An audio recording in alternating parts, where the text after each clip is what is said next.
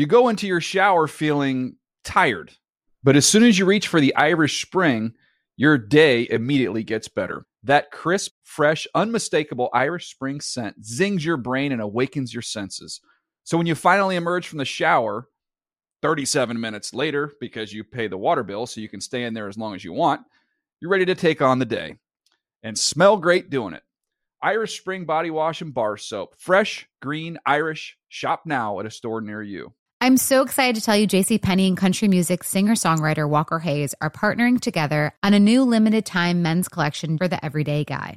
What I love about Walker Hayes is his laid back nature. He's a family man and being a country megastar while also having seven kids. You know, he likes to keep his style cool and casual. This new collection is perfect for the guy living the t shirt life or someone wanting some fresh options that feel just as good. It's easy to wear, affordable styles that celebrate the ultimate family man, along with the quality, durability, and sensibility dads appreciate. Available online Saturday, May 4th at jcp.com and in store Thursday, May 16th, just in time for Father's Day. Limited time only. JCPenney, make it count. Getting ready to take on spring? Make your first move with the reliable performance and power of STIHL battery tools. From hedge trimmers and mowers to string trimmers and more, right now you can save $50 on select battery tool sets. Real steel. Offer valid on select AK system sets through June 16, 2024. See participating retailer for details.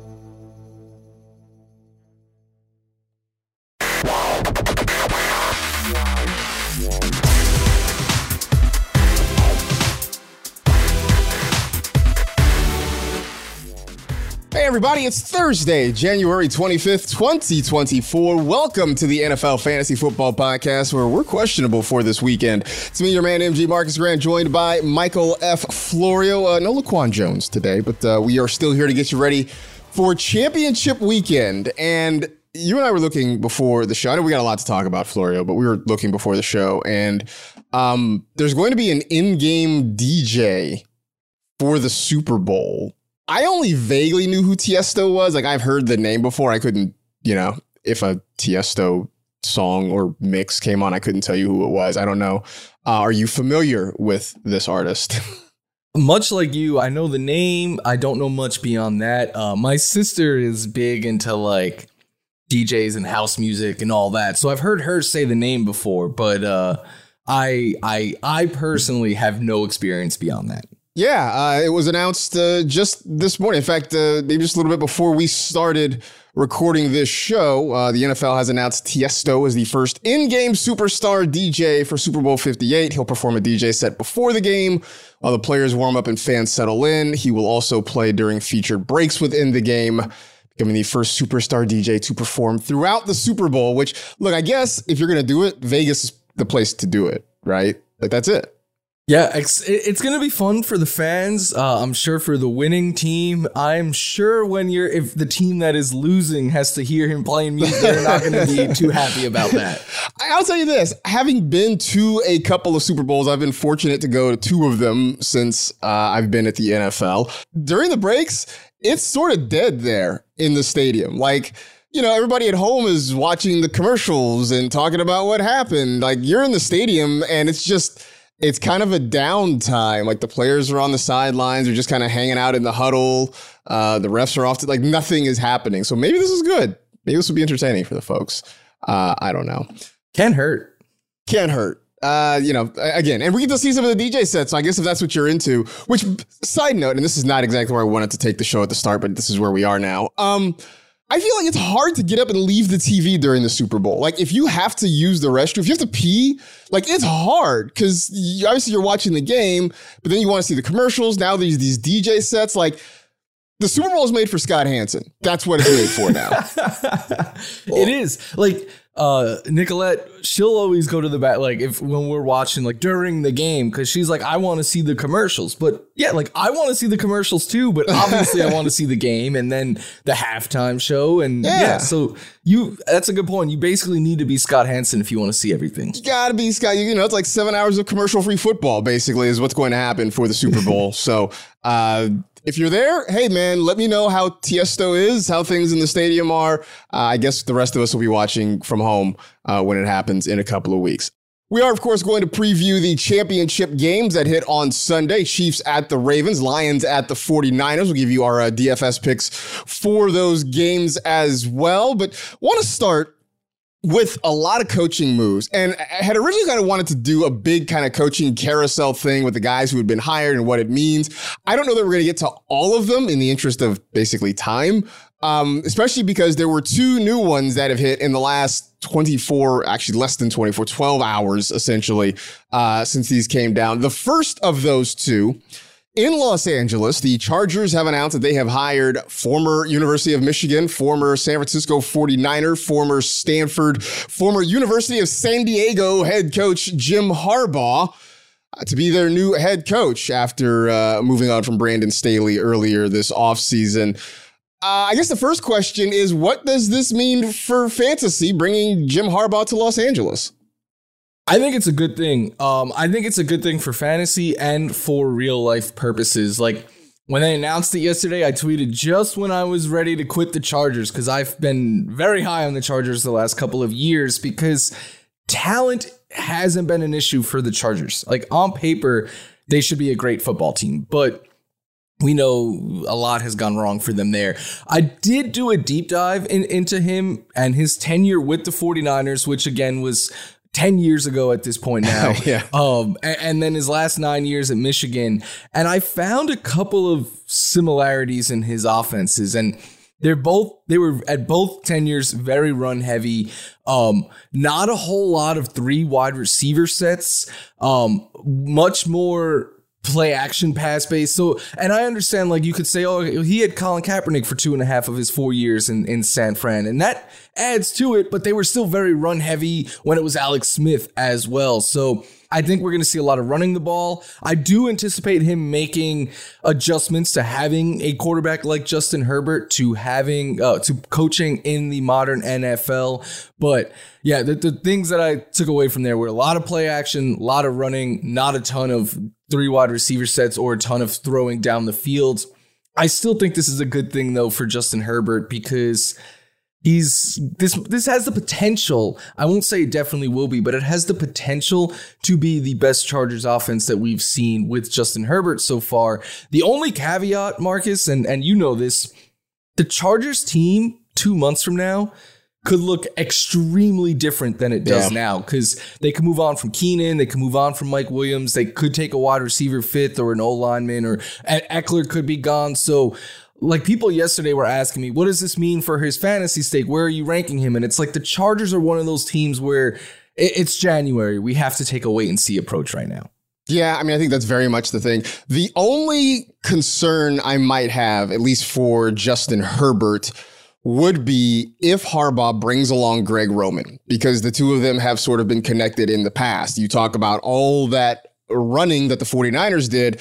Uh, a lot of that was under Greg Roman as their offensive coordinator. And we saw that in Baltimore when he had Lamar Jackson. And it was very much a run based offense, some of which is because of the quarterback, right? And you mentioned it with Alex Smith, they ran the ball. With Colin Kaepernick, they ran the ball. With Lamar Jackson, Greg Roman ran the ball.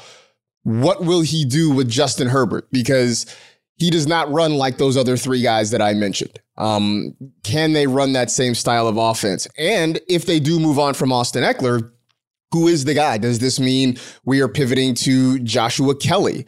Uh, is do they find somebody else in the draft in free agency uh, that they decide they want to get the ball to? So uh, I think Harbaugh has the potential to really open things up, but I also think that some of this is going to have to do with who he brings in as his offensive coordinator and offensive play caller. Because I do think if you see Greg Roman's name pop up, you see a lot of people get really sad for uh, for Justin Herbert, get really sad for I don't know Quentin Johnston, whatever pass catchers are going to be left there in Los Angeles. So that that is my big caveat to uh, to Jim Harbaugh maybe coming in, or not maybe, definitely coming in as the head coach, and maybe who he brings in as his offensive coordinator.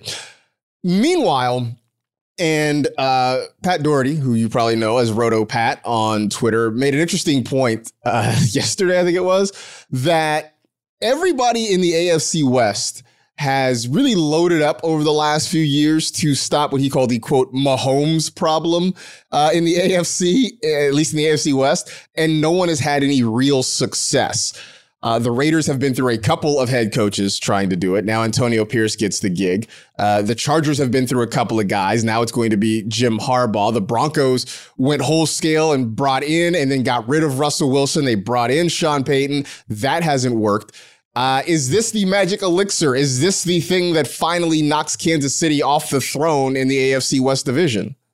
I'm not ready to say that yet. Um, but because look, my I, I, you all know I'm a Bills fan. The Bills came out a couple years ago and we're like, we're building our team to beat the Chiefs. It hasn't worked. Uh, mm-hmm. No one has figured out the recipe to consistently beat the Chiefs yet. Uh, I think it's two things though. One, we got to see what this Chargers roster is going to look like after the draft and free agency, and, and after Harbaugh puts his fingerprints all over this roster.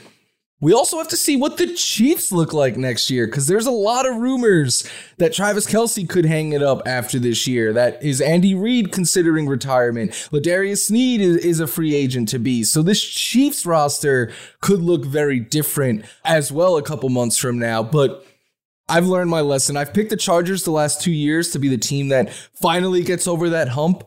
Uh, I, I, I'm going to need to see a lot before I, I go for a third straight time. I just, it just, you mentioned it. The roster is going to have a lot of turnover this year. And what that does uh, is going to have a big impact on what happens with, with pretty much everybody in the division. So I, I just get the sense the Chiefs are going to be more intact than I think a lot of the teams around the AFC West. I mean, we look, we know Mahomes is coming back, right? Like that's, that's not up for debate. That's all that matters. I, that, that is a big part of what matters. You know, that defense is still going to be solid next year.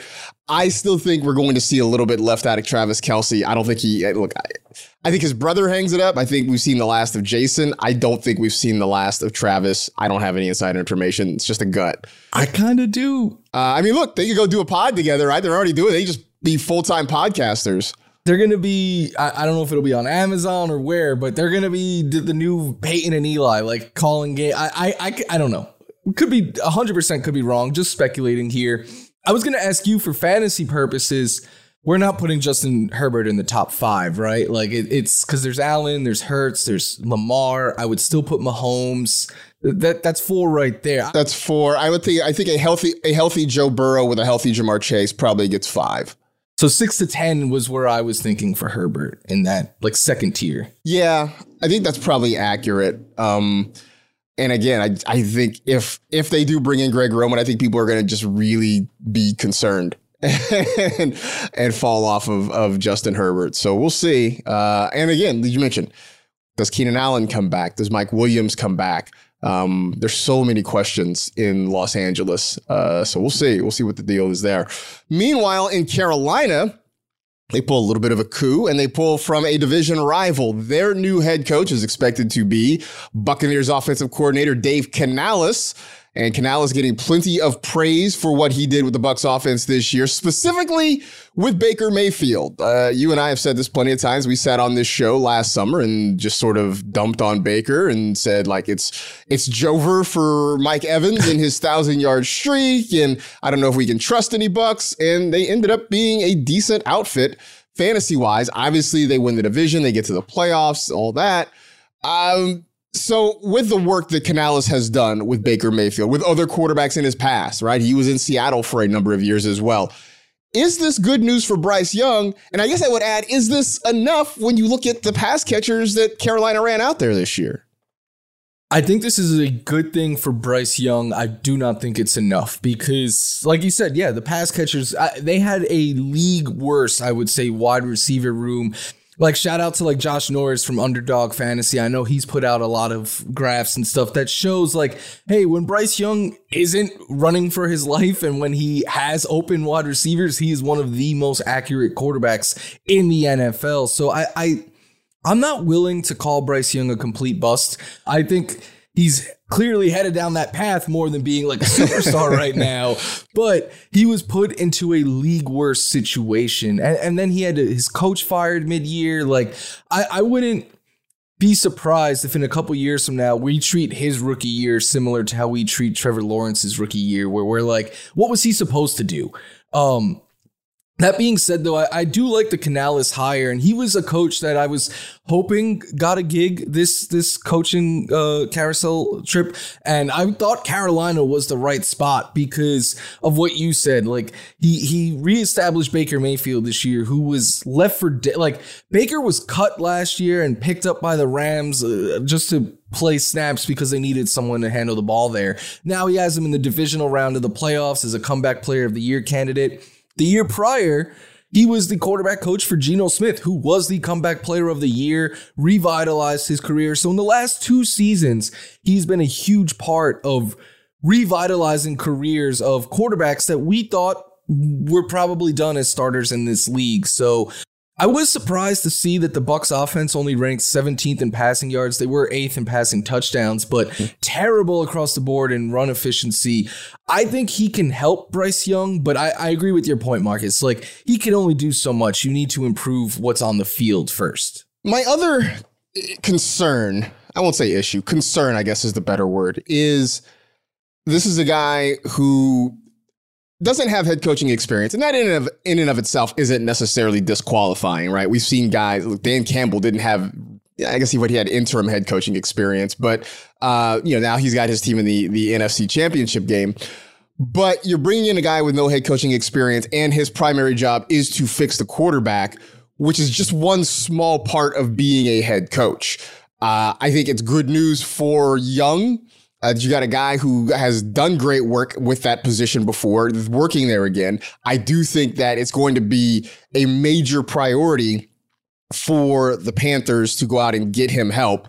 Uh, they they can't run out there with Adam Thielen again this year uh, as their number one guy. They've got to find somebody, and it's probably going to have to be in free agency because they've given up so many draft assets to get Young in the first place.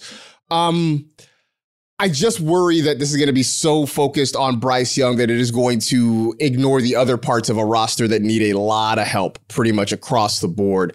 So that's my only concern. And I guess that's more of a football concern than it is an actual fantasy football concern. Uh, the rest of it, I guess, just has to do with what happens uh, in terms of roster building all across this offseason for this Panthers team. Uh, yeah. I always think it would be a smart thing, to your point, to bring in like two names that popped in my head. Not saying it has to be these guys, but like a Vic Fangio or a Leslie Frazier, like a defensive coordinator with a ton of experience. Yeah. Because the one weakness for Canales is he doesn't have that head coaching experience and he only has been an OC one year. So he needs someone there, I think, that's a little seasoned. So yeah, I think the the coaching hires, the assistant coaching hires are going to be of paramount importance for Canales, and so we'll see who he brings in to help. But I think, I'm, but I'm with you that it's going to be uh, really, really necessary for him to have guys with a lot of experience who can sort of. Uh, you know, take the reins, I think, a little bit and and kind of run things. So while he gets his feet underneath him, I guess the upside is one, uh, the division again, not necessarily great. There is no team that's head and shoulders above the rest, and so I think that hopefully hopefully means they're going to be patient with Dave Canales. Uh, but I guess that's the other caveat, right? David Tepper has not shown a desire to be patient with guys, which is why they have been through so many coaches in a relatively short amount of time. At some point, though, you got to believe they have to give somebody time, and hopefully Canales uh, is that guy. So, uh, so we'll see. Um, on the other side, though, we talked about Baker and how much this how much having Canales helped him out this year to the point that the Bucs want to bring him back. They kind of want to run it back again as much as possible. Uh, is this bad news for Baker? I'm not going to say, or you know, where are you drafting him because I don't know that people really are drafting Baker Mayfield. But but how much of a hit in terms of our expectations does this take? I think it takes a pretty decent hit. And of course, it depends like what Mike Evans does because he is about to be a free agent. So another team that we have to watch this off season closely what they do. But we've seen Baker with other OCs before and it hasn't worked. And then we saw, I, I know he was only the quarterback coach that year, but Canales left Seattle and Geno Smith took a little bit of, I'm not going to say he fully regressed or anything like that, but he didn't live up to what he was the year prior. Mm-hmm. So it, anytime an OC changes, it, it's always, in my opinion, unless they bring in like an established mind, uh, it, it's always cause for concern. Yeah, I think that's fair. I think this is very much a wait and see, but the initial response is this is gonna hurt. Um, you know, I think, and I think for Baker, it's unfortunate. I, I don't profess to be the biggest Baker Mayfield fan, but it is also undeniable that he never seems to be able to stay consistently within the same offensive system. Uh, he has played for a number of head coaches, a number of offensive coordinators. It seems like every year, every two years, he's in a brand new offensive scheme. Um, and so I guess to have the success that he has had, especially this past year, I think it's kind of a, a credit, a testament to him. Um, but yeah, that's that's got to be hard when you're consistently sort of switching up from there.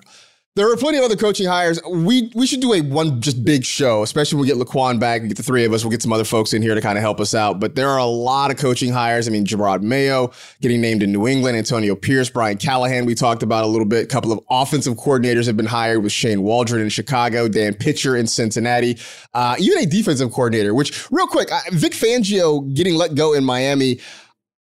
Just sort of reading the tea leaves and like I know Twitter isn't necessarily real life, but it seems like Dolphin fans weren't surprised, but everybody else was caught surprised by that. I, I, was surprised. I mean, they made him the highest paid defensive coordinator not even a full calendar year ago, and this is one I, will I'll take a little smile on because uh, he was hired to stop Josh Allen. And he could not stop Josh Allen. So it, it's a lot like uh, how I feel with with McDermott and like you can't stop the Chiefs. It's frustrating. That's how Dolphins fans feel about about this situation. But I, I was surprised in particular because of how banged up that Dolphins defense was. Like against the Bills and Chiefs, the last two games of the year where everyone's kind of judging them on, they were throwing out like third and fourth stringers. So it's it's hard to put too much of that on on Fangio, I would say. I thought so too. I mean, just the, the number of, of injuries you mentioned. I mean, I have a friend who's a Dolphins fan, and he was texting me late in the season, and he's like, "We're not going to have a defense for the playoffs because they were losing so many guys." And you do wonder whether or not that that takes effect. I also read that you know, maybe just a kind of a clash of styles between Vic Fangio, who's definitely more of an old school football guy, and Mike McDaniel, who's more of a kind of a new school guy. Who could have uh, saw that, just, coming? Who could have seen that coming, right? that uh, maybe those two guys just were a, uh, you know, maybe not a personality clash, but just a difference of opinion and how things should go. And uh, in the end, it's McDaniel who has the final say. So Vic Fangio is at the moment unemployed, although a lot of reports have him landing in Philadelphia uh, and working with the Eagles. So uh, we'll see about that. But definitely want to take a day and really dive into all these coaching hires and uh, and let's kind of like you know figure out what means what.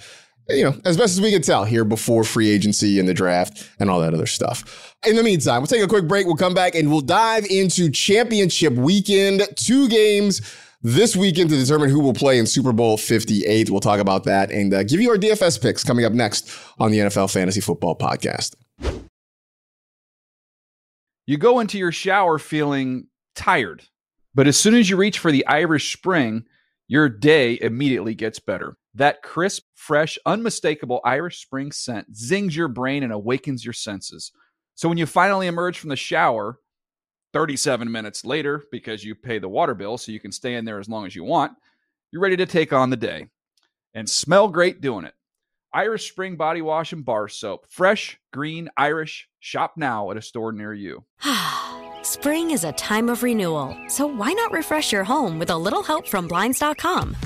We make getting custom window treatments a minor project with major impact. Choose from premium blinds, shades, and shutters. We even have options for your patio, too. Blinds.com invented a better way to shop for custom window treatments. There's no pushy salespeople in your home or inflated showroom prices. Our design experts can help you find the perfect window treatments on your schedule. We'll even send free samples directly to you. Plus, we can handle the measuring and installation for you. Unlimited window treatments installed for just one low cost. And with Blinds.com, you'll always get transparent pricing, no hidden fees. Our free shipping and 100% satisfaction guarantee can put the spring back into your step and into your home, too. Shop Blinds.com right now and save up to 45%. Up to 45% off for a limited time at Blinds.com. Blinds.com. Rules and restrictions may apply. So it has come down to the final four in the National Football League. And on Sunday, we get two games to narrow it down to two. It starts Sunday, 3 o'clock Eastern on CBS. The Chiefs at the Ravens. And I would have said that there were any number of teams, maybe three teams that could have been in this game. Two of those three teams. I actually say start of the four, start of the year. I said four teams, right? I would have thought the Bengals uh, had a chance to get back there. They had a whole litany of injuries and other issues that prevented them there. But the Chiefs and the Ravens were two teams that I think a lot of people believed could be in this game, and here they are. What's different about it this year, Mike, though, is that the Chiefs, and we've said this repeatedly, they have done this more on the defensive side than on the offensive side. You know, Travis Kelce has not had the typical Travis Kelce season. We've seen the emergence of Rashee Rice along the way, but all of it has kind of conspired to keep Patrick Mahomes' numbers down from where they normally are. Now they're going against one of the best defenses and one of the more aggressive secondaries in the league. Can the Chiefs wide receivers, non Rashee Rice division, do enough to help them win against this Baltimore defense? I don't think they can do enough where if uh if the Chiefs defense allows Lamar and Co to get going that they can be in a type of like shootout game or something like that. I think they can do enough in the sense of what they've been doing which is like like MVS had a huge catch last week and uh Watson had one a couple weeks ago. Like we we've seen these guys step up situationally um, and, and, again, I'm not like none of them are going to go for 100 yards or anything like that, but that's not what they need, and that's not what they're asking them to do at this point of the season. So I think they could do enough to keep this a close game. And uh, and if that is the case, I, I think that's what you want if you are a the Chiefs or a Chiefs fan. I don't think you're going into this game thinking like we could pull ahead and and kind of run up the score here. I think you need to keep this as, as close scoring and hope that Mahomes could pull out some magic late. I mean, I think that's the only way to do it. I, I look, I, I think that I, I just don't know where they go to consistently get playmaking in their wide receiver room besides Rice and letting him try to get open in space and get yards after the catch, which is what he's done so effectively all year. And then hoping that, you know, they, that the Chiefs or that the Ravens don't have a solid plan for Travis Kelce, that he can operate in the middle of the field like he normally does. But if suddenly you are leaning on MVS, uh, if you are needing Mecole Hardman of all people to make plays for you, uh, you know, if if Justin Watson is out there trying to you know take the top off the defense, I think you're in real real trouble. And so if I'm Baltimore, those are the two guys I'm really trying to take away as much as possible. I'm trying to take away Rice one of Rice or Kelce, right? I, I think if if both of those guys have good games, Baltimore could lose. If only one of them has a good game, I think the Ravens have a really good shot to win this thing on Sunday. It's just been amazing to me how Kansas City has survived. And I guess what credit to Mahomes, credit to Andy Reid, credit to Steve Spagnuolo's defense that a team that has lived so much on the arm of its quarterback over the last four or five years uh, has figured out a way to, again, be in the AFC championship game without having uh, that same potent passing offense. Although I'll tell you what, uh, how much would they give to get Tyreek Hill back, at least just for one week? They, they'd give it all. Um, but it could be fool's gold, but because they've played two very banged up defenses the last two weeks. But Rashee Rice, I mean, this is nothing new. Like he's really breaking broken out in a in a big way and and the way that they're using him they're using him more like a traditional wide receiver one now whereas early in the year they were just kind of generating touches to get the ball into his hands and let him run but Travis Kelce he kind of looked like Travis Kelce again these last yeah. two weeks so mm-hmm. so that and to me part of what I think the regular season is with the Chiefs is I don't think they care about the regular season like I, I think they know if we get to the playoffs and we're healthy, that's all we need and we can win a Super Bowl. No, I think your point is is correct, and and I think we've seen it in a lot of other sports. Like I say this as a Warriors fan who watched this team, you know, at their height, kind of understand that like they don't need to go all out. They can get a two seed without necessarily going all out. But as long as those key pieces were healthy, then they had a chance to make a run at a championship. I think we've seen that in a lot of sports, and I think that's kind of where the Chiefs are right now in terms of hey, we don't need. Yeah, if we go out and we win you know, 14, 15 games, that's great. We just need to put ourselves in the best position to make a run in the playoffs. And that is really uh, where they've gotten to this point. Um, can the Chiefs defense be aggressive? And they've been very aggressive under Steve Spagnuolo. Can they continue to be as aggressive and put as much pressure on the quarterback when you've got Lamar Jackson, who at any point can take off and run and just be a game breaker with his legs? Uh, I, I think they can be aggressive because their secondary is so good at sticking on wide receivers, especially downfield. Like a bunch of people are saying Josh Allen was scared to throw downfield. That's not what it is. What what it is is that their secondary is so good and, and it, it forces the quarterback to to kind of think a little bit. And it's not like, okay, this guy's open, I could throw it to him. If you want to throw it downfield, you're gonna have to throw it in a tight window. Uh, and, and that's always tough to do. But what the Bills did well this past week was run the ball. And Josh Allen was their leading rusher. So, and he had two rushing touchdowns. So I think Lamar is going to have to step up with his legs because that has been the weakness of the Chiefs all year against, and Chris Jones immediately after the Bills game was like, We are about to play Lamar Jackson. We need to figure out a way to stop the run and stop rushing quarterbacks. Good luck, because I think the only quarterback better at running the ball than Josh Allen is Lamar Jackson, and it's only going to get harder for you this week. So I think he can be aggressive, but I think he's his legs need to open up for his arm, if that makes sense.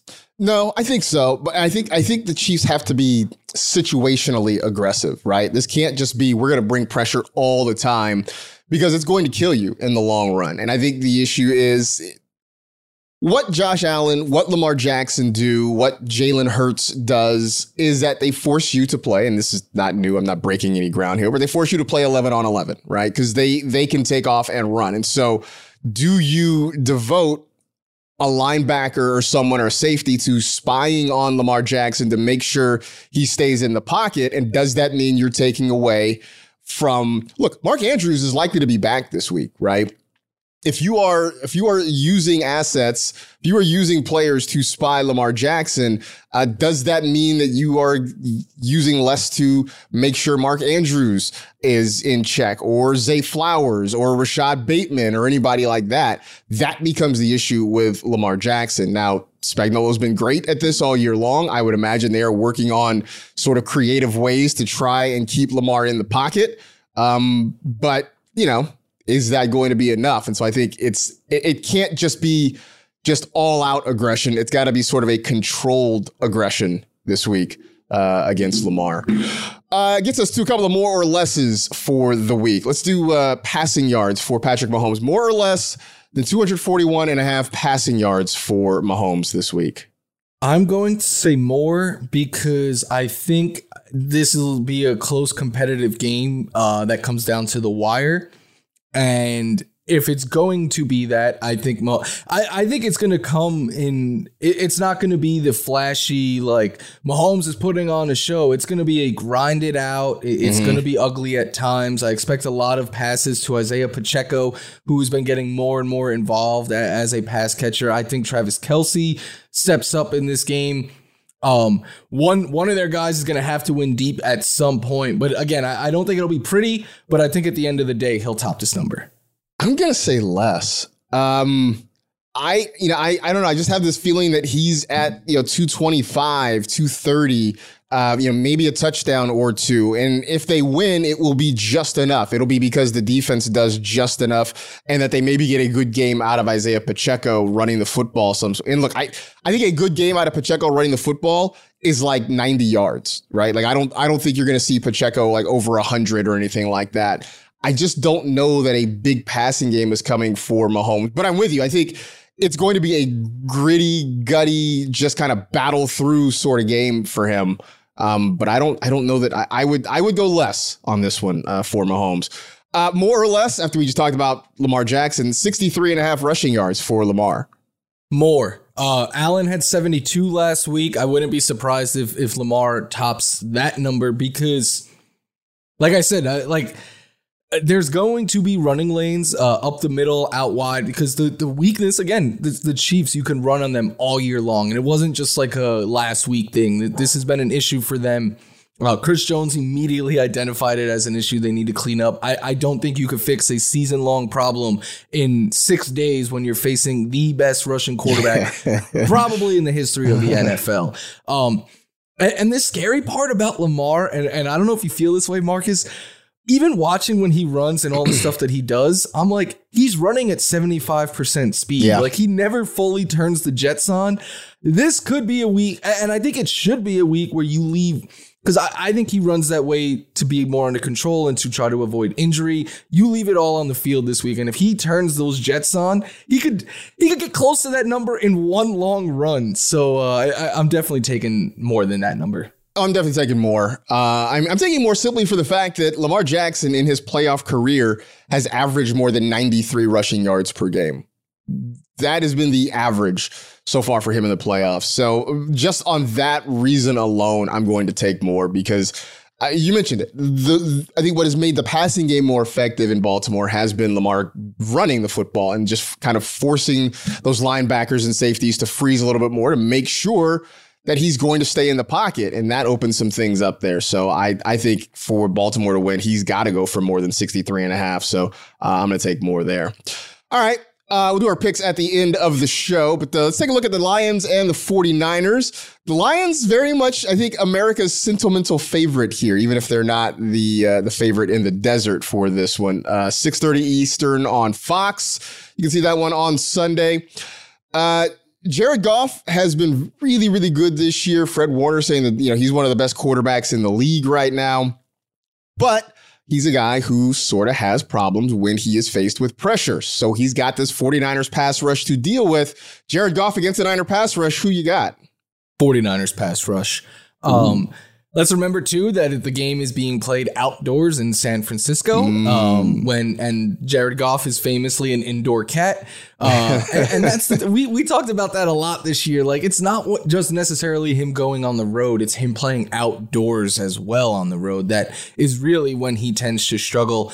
Um, and and again, it's not even just the pass rush; it's that the fact that the 49ers secondary has been playing so well as of late, Ward especially, that I think they'll force Jared Goff to have to hold the ball a second longer. And, and if you're giving this pass rush an extra second, I think they're going to get home a decent amount. Ah, I want to say the Niners pass rush, and I will, but with an asterisk, is that they have had some games where they have sort of – had issues. They didn't really give Jordan Love a lot of problems last week against the uh, against the Packers. There have been times and stretches this week where Nick Bosa has been invisible for a long stretch. So, you know, I think in the end, I think over the course of four quarters, I think they finally start to get home, but I would not be surprised if you see Goff early on really take some shots and really uh, make some plays in this game. And now maybe over the course of four quarters, they start to wear down that offensive line and then start to, to make some plays there.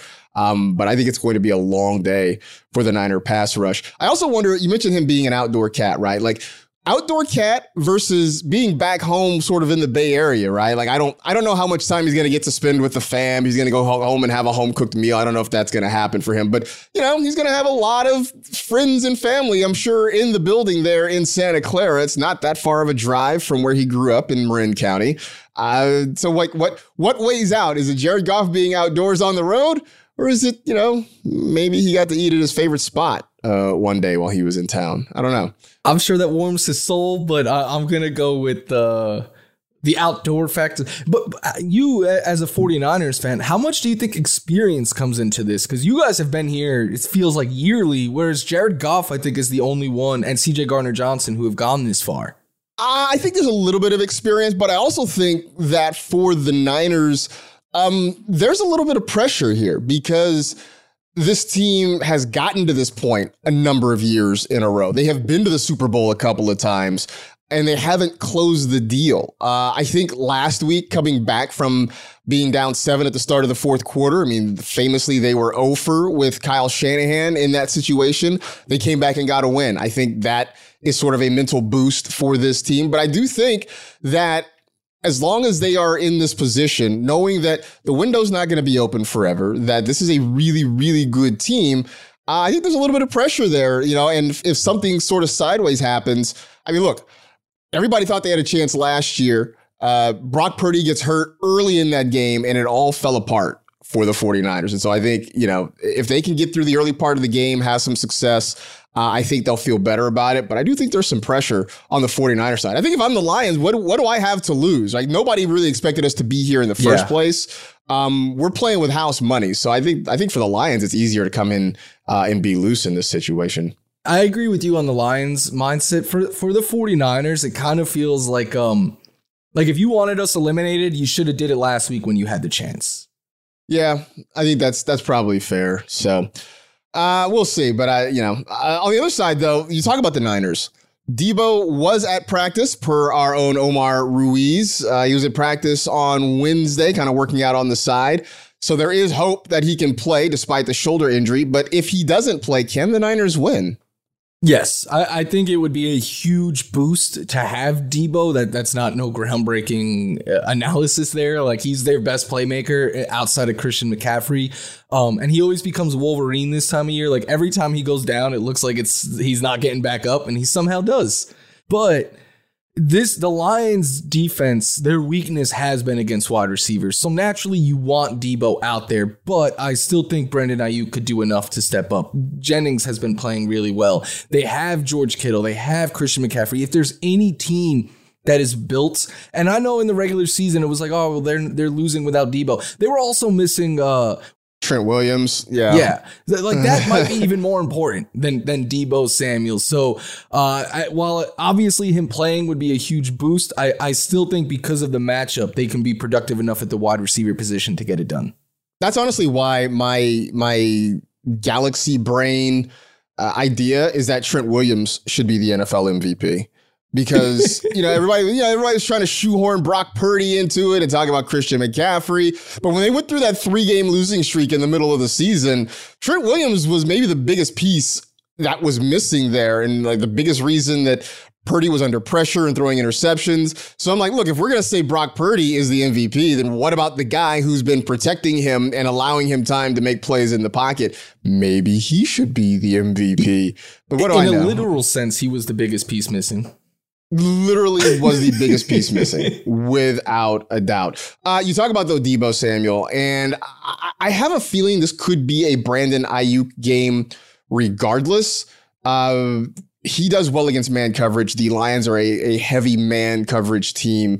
I think this is a situation where they they use him a lot. Now, if Deebo isn't there, I think that does mean some more opportunities in the intermediate part of the field. I think you're going to see uh, you know, if you can somehow fit more targets into Christian McCaffrey, you see those. Uh, I think you see uh, George Kittle sort of running some of those routes. I think you see Ray Ray McCloud even getting involved a little bit more, running some of those routes. It will be. It won't be one person that picks up the slack if Deebo doesn't go, but I still think there's going to be a heavy dose of, uh, of Brandon Aiyuk in this game, and maybe even a little Jauan Jennings to try to get over the top of this defense a little bit. I think the Niners offense is going to look better this week than it did last week. I think I think you had guys hadn't played in a couple of weeks. Uh, I just think you sort of had the the rust a little bit of of having some time off. You had a Packer team that was red hot, had been in playoff mode for a couple of weeks. I think it's like it's like the NC2A tournament, right? Where you get a team that's a high seed and maybe they struggle in their first game out and everybody worries about them. And then they come out the next week and they sort of roll and everybody's like, "Oh, this is this is what we were expecting."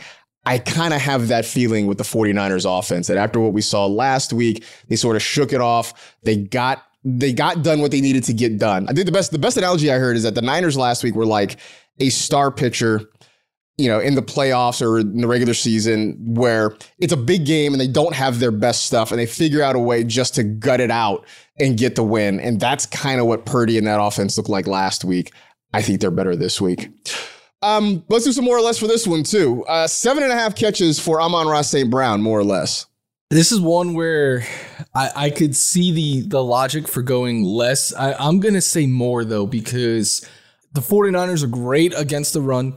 Uh, they they can, especially. I, I think they'll have their hands full with Gibbs. I could see them having better success against Montgomery, who doesn't have as much speed. But uh, I, I think this will be a game where the Niners have a lead, and it, that means a lot of throwing for the Lions in the second half. And uh, I think they're going to force feed their number one wide receiver. And you look at the rest of their pass, like Sam LaPorta is awesome, but he's clearly still playing banged up right now. And and outside of that, it's like we have Gibbs and uh, there's wide receivers there who can make plays, but there's no one anywhere close to what Amon-Ra St. Brown is. So I, I expect them to come out and force feed him the ball early on and all game long. And I, I think I think him having a big game is has to be a huge recipe of success for the Lions. So uh, I'm gonna go with my heart and say more. There, it's going to be more because they, they can't win without him having a really good game this week. And so I do think they try to get him involved early and often. And at some point, the Niners do have to decide is it going to be St. Brown? Is it going to be Sam LaPorta? Which guy gets a lot of that attention in the middle of the field? Honestly, I, I think the battle uh, between, say, like Fred Warner and Sam LaPorta is going to be really, really interesting. With you know, if they have you know Warner or Greenlaw trying to cover LaPorta is going to be really kind of fun. But I still think that means you're going to see a lot of St. Brown in the middle of the field. And again, if the Niners can't get to Goff early, I think you see Amon Ra get going early in this game. I would say nine, 10 catches wouldn't be a surprise for me uh, for St. Brown this week. On the other side, more or less, one and a half total touchdowns for Christian McCaffrey. Right now, I'm going to say more, but my answer might change if Deebo suits up because I'm not sure CMC is going to get a whole bunch of opportunity on the ground near the goal line. And, and if Deebo plays, he could steal one away. But I, I think in the past, like when they're, if it's first and goal or second and goal, something like, like goal to go, and Brandon Aiyuk can't win 20 yards downfield, I think that's when they're going to be like, all right, CMC, we need you to step up here and, and we're going to give you four opportunities or something like that to punch it in. So uh, this is one I went kind of back and forth on because the line, I really do respect the Lions run defense and what they've been able to do. Um, but Christian McCaffrey is the best running back walking the planet, and he could also be used as like their wide receiver two in this game uh, with the amount of targets he could get. So I'll, I'll, I'll take the over on volume. I'm gonna say yeah. I'm gonna say over. I'm gonna say more. Um, just because I think one's rushing, one's receiving. Um, That's what I because they do use him so much near the goal line. There's so many, uh, so many chances for him to get his hands on the football. And again, if Deebo doesn't play, if Deebo plays and is less than 100%, I just think that means more short targets for McCaffrey, more chances to get out in space and score. So uh, I I think he goes with more uh, than one and a half touchdowns there. Um, if you are playing daily fantasy, which I'm sure a lot of you out there are, we decided to pick, get you some value picks. I know it's hard this time because there's only four teams playing. Uh, there's not a ton of value, but where did you find some guys that maybe give you some flexibility? Uh, Justice Hill at 4,800. I was a little bit surprised with how much Justin Hill we saw this past week. And I'm a little bit concerned if we're going to get more Dalvin Cook this week, but Hill mm. was the most utilized Ravens running back. And uh, keep saying it, the weakness of the Chiefs is against the, the run game. So I think Baltimore, with that being one of their biggest strengths, I think they are going to try, especially early on, to establish the run. So at just 4,800, he felt like a pretty good bargain there. And then Brock Purdy, 6,400, not super cheap, but he's cheaper than Lamar. He's cheaper than Mahomes. And I think he could have the best game of any quarterback outside of maybe Lamar fantasy wise, because what he does with his legs. Um, but you get a huge discount. I expect a lot of passing for Brock Purdy. Uh, Marcas, my bold prediction this week mm-hmm. was Brock Purdy throws for 303 uh, wow. against a secondary that has struggled this year. So uh, I know it's bold, but uh, I, I it's more so trusting Shanahan and those playmakers that the Niners have. All right. Um, so I'm going to go with George Kittle at 5,300, which I know sounds sort of wild, but he is of the four starting tight ends. He is the one who's sort of the best price. I mean, you got uh, Mark Andrews, I think, comes in at 5,000, but, um, you know, I, I don't know if we see the full Mark Andrews like we would have if he was fully healthy. I think you still see some Isaiah Likely. So I think, you know, getting Kittle in there as your tight end it gives you the upside without maybe paying that Travis Kelce type price or the Sam LaPorta price for him. And the other one is Jauan Jennings, because I mentioned that he is a guy who is an occasional playmaker for this team. He will get targets on critical third downs. He has made some big catches. And if there is no Deebo or a limited Deebo, uh, I think that means more opportunity for him to run routes and more chances to get some targets down the field. At 4,600, he could potentially be a, a lower end wide receiver, maybe a flex play for you uh, if that's what you want to do in your lineup. So, that aside, uh, how did you build a lineup for this weekend? I, I use Brock Purdy at quarterback, Isaiah Pacheco because, like I said earlier, I think they're going to throw the ball to him a good amount. Uh, he's going to get the, the bulk of carries there. Justice Hill, who I think is a good bargain, and getting him allowed me to pay up for Amon-Ra St. Brown, who both of us think – is going to be heavily, heavily involved this week. I got Brandon Aiyuk, who, like you said, I, I, think with or without Deebo, he can eat this week, especially as the field stretcher there. Uh, and I get that stack then between Purdy and Aiyuk. Um, I needed some money to save here, so I went Jameson Williams, who I know his volume hasn't been great as of late, but he's impressed me with the fact that he's not just streaking down the sideline anymore. He's actually running routes. Uh, and if this is a game where they're trailing, basically at 3,700, you're hoping that he catches one of those long balls. And then Travis Kelce, who I think is going to step up and be very, very utilized in this game. The one pick I was considering changing was Odell Beckham because uh, this morning, I saw how they were using their wide receivers in Baltimore in the playoffs, and Odell's kind of been the, the odd man out. So I might change that pickup a bit. Uh, and then Lions defense because they are the cheapest and it allowed me to pay up some other places. But if I drop down from Beckham, I could potentially improve that defense. All right. Um, so I went with you, like you with Brock Purdy. Uh, as my my quarterback there because giving me a little bit of flexibility. Also because I will admit I went very 49er heavy uh, in this in this lineup here. Christian McCaffrey, I was able to fit in at the number one running back spot. I did go Justice Hill uh, because, I, as you mentioned, I mean, he got a lot of work last week and is more likely to get work in the passing game if it comes to that. Certainly more than than Gus Edwards or Dalvin Cook. A uh, couple of Niners wide receivers. I went Brandon Aiyuk and Jauan Jennings, able to get them both in. I did go Nelson Agholor because it just seems like he pops up out of nowhere, catching a touchdown every once in a while. Uh, we get the meme of the guy with the bug eyes talking about catching babies and that sort of thing. Uh, so I got Agholor in there, able to get George Kittle at my tight end. My flex, uh, I went with David Montgomery because my bold prediction is that he is the first player to score two rushing touchdowns in a game against the 49ers this Ooh. season. No one's had more than one in a game. Uh, I will also admit that maybe it's a little bit of a reverse jinx. All of my bold predictions this year uh, have been pretty awful. So now I'm just taking the opportunity to try and reverse jinx the teams that are playing San Francisco late in the season. Uh, and then as a defense, I took the Ravens. I just think they are maybe the best defense here. Um, the Chiefs, weird to say, maybe the worst of the four offenses.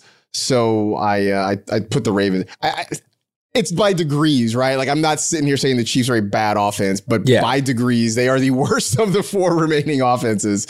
Uh, so that's that is who I took defensively. So uh, that gets us to our picks. So tell me who will be playing in Super Bowl 58 in a couple weeks the 49ers, I think, are are the team that I feel most confident in making it. Um, I, I think that the Lions are a great story, that they've gone further than I think a lot of people thought, but on the road against what I would say is easily the best team in the NFC, uh, I think the 49ers get the job done. In the AFC, my brain and, and logic and all of that is telling me to pick Baltimore. I think they are the best team in football. I think their defense is one of the best like I think their defense is extremely underrated because we don't put them up with we haven't all year talked about them being one of the best defenses we've seen in a very long time, but they were historically good this season. That being said, I'm going with the Chiefs because it seems like they figured something out these last few weeks. Uh, it, it's Patrick Mahomes in the playoffs truly is a completely different beast. Travis Kelce looks like Travis Kelce again.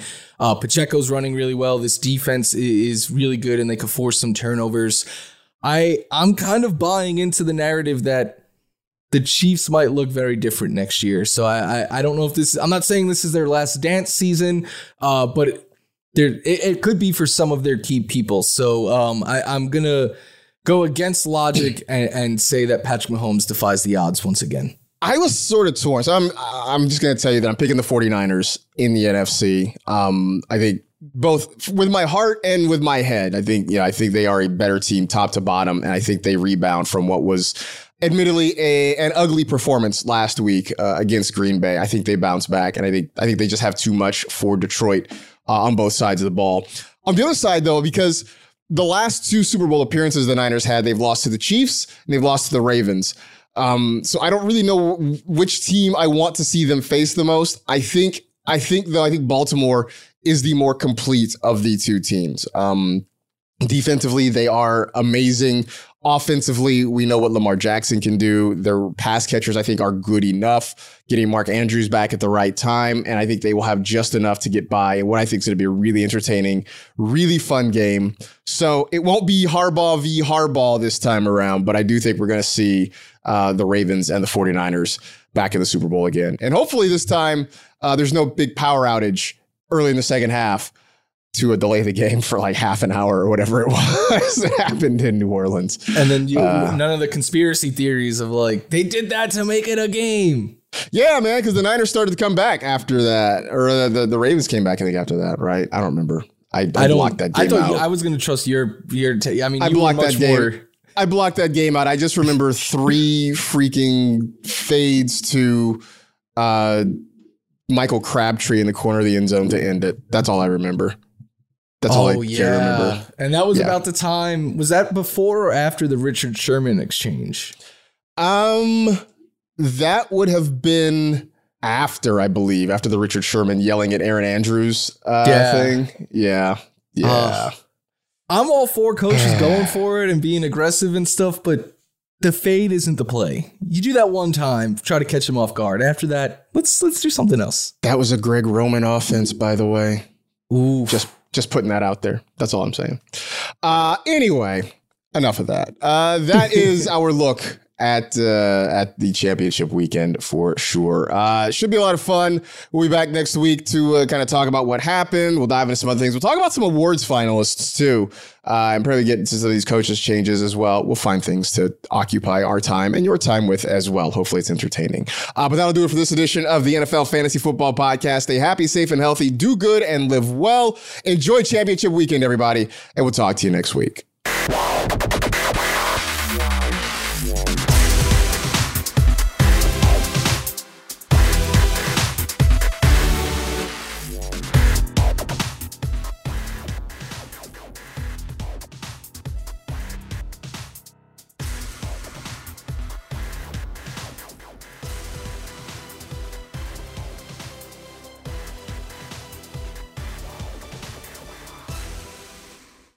You go into your shower feeling tired, but as soon as you reach for the Irish Spring, your day immediately gets better. That crisp, fresh, unmistakable Irish Spring scent zings your brain and awakens your senses.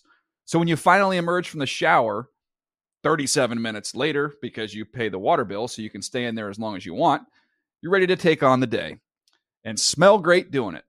Irish Spring Body Wash and Bar Soap. Fresh, green, Irish. Shop now at a store near you. Whether you're a savvy spender maximizing your savings with cashback rewards, a thrifty rate watcher seeking the lowest interest, or a travel enthusiast looking for extraordinary perks, Kemba Financial Credit Union has a visa to complement your lifestyle and unique needs. Apply today at Kemba.org to unlock a limited time 2% cash back on purchases and pay 0% interest on balance transfers for an entire year with a new visa from Kemba. You deserve a card that works for you. Restrictions apply. Offer ends June 30th, 2024. Live Nation presents Concert Week. Now through May 14th, get $25 tickets to over 5,000 shows. That's up to 75% off a summer full of your favorite artists like 21 Savage, Alanis Morissette, Cage the Elephant, Celeste Barber, Dierks Bentley, Feid, Hootie and the Blowfish, Janet Jackson, Kidz Bop Kids, Meghan Trainor, Peso Pluma, Sarah McLachlan. Get tickets to more than 5,000 summer shows for just $25. Until now through May 14th. Visit LiveNation.com slash Concert to learn more and plan your summer with Sean Paul, Sum 41, 30 Seconds to Mars, oh, and Two Door Cinema Club.